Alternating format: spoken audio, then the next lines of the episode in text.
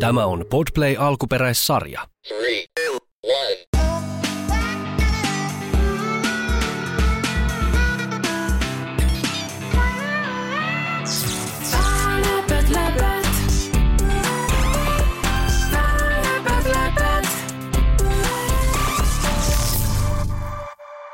Moi, mä oon Rasmus.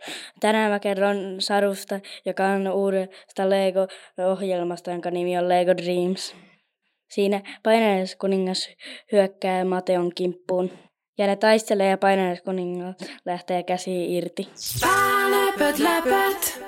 Mateo ja LEGO DREAMZzz. Olipa kerran poika nimeltään Mateo, joka rakasti legoja yli kaiken. Eräänä päivänä hän sai lahjaksi uuden LEGO-ohjelman, LEGO DREAMZzz. Se ei ollut pelkkä lelujen kokoelma, se oli todella erityinen. Kun Mateo alkoi rakentaa LEGO DREAMZin palikoilla, hän huomasi, että hän pystyi rakentamaan unelmiaan ja astumaan sisään niihin. Ensimmäisenä iltana Mateo päätti rakentaa suuren linnan LEGO DREAMZin avulla. Kun hän astui sisään linnaan, hän huomasi, että se oli todellinen ja elävä. Linna oli valtava, ja sillä oli korkeat tornit, siltoja ja piiloja. Kun Mateo oli linnaa tutkimassa, taivas muuttui synkäksi. Yhtäkkiä suuri, pelottava hahmo ilmestyi. Painajaiskuningas. Mateo tiesi, että hänen piti puolustaa linnaansa ja unelmaansa. Hän veti esiin legomiekkansa ja valmistautui taisteluun.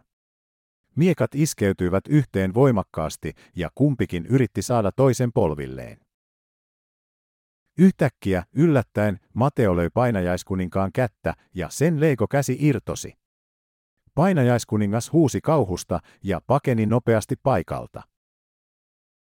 Mateo keräsi rohkeutensa ja rakensi linnaan suojamuurit LEGO DREAMZin avulla, jotta painajaiskuningas ei voisi enää palata.